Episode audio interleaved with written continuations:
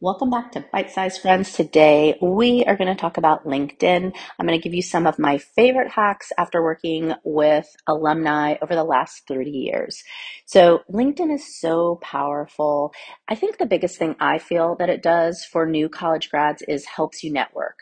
Setting up informational interviews with people that are doing what you think you want to do.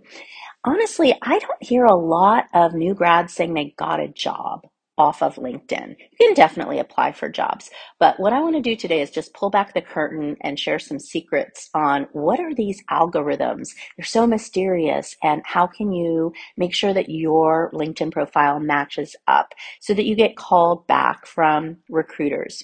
And there is definitely like two sides to LinkedIn. So there's the offensive side, which is the recruiters trying to find you and they're going to send you messages. And then there's defensive side, which is you making sure your profile is the kind that they want. So let's let's look at what's new at LinkedIn. Like one of the things I think is great that now you can look for only remote jobs. That's new since the pandemic. And it's really important to understand how this whole artificial intelligence AI works. So you can secretly know people, let other people know that you're looking for a job on LinkedIn.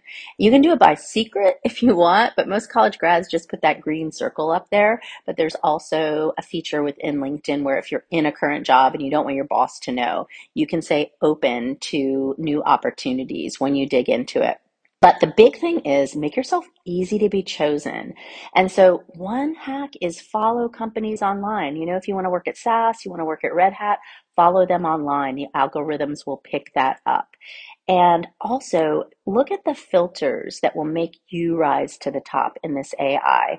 So a recruiter is going to reach out to you if you have what they need. So that whole headline is super important and you have 160 characters. What are you going to do with it? You can say what you are seeking, what you are aspiring to in that headline. Definitely not student at NC State University because that's one of a thousand students.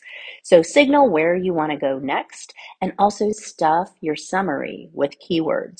So I've said this in previous episodes, take a job description, find five other jobs at other companies for that same type of role, if it's marketing or if it is research, whatever you're looking for, and find all the things they want from a recent college grad for this role and make sure that this is in your resume.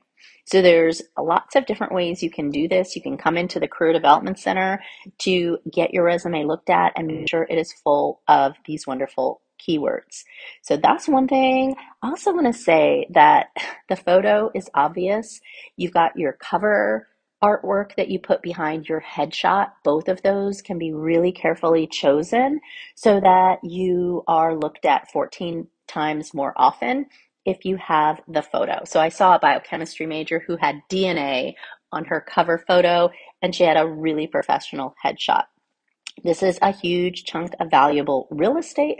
So don't forget about making sure both of those images are top notch. So LinkedIn is going to tell your whole story. The resume is just a snapshot. So I always say it's kind of like your resume on steroids. Again, it's a great networking tool. And I think if you use a few of these hacks and get your LinkedIn profile looked at by anyone in our office in the Career Development Center, you can do that during our drop in hours. We have those every single day that the semester has classes. So check out our website for that and make your LinkedIn amazing. There you go.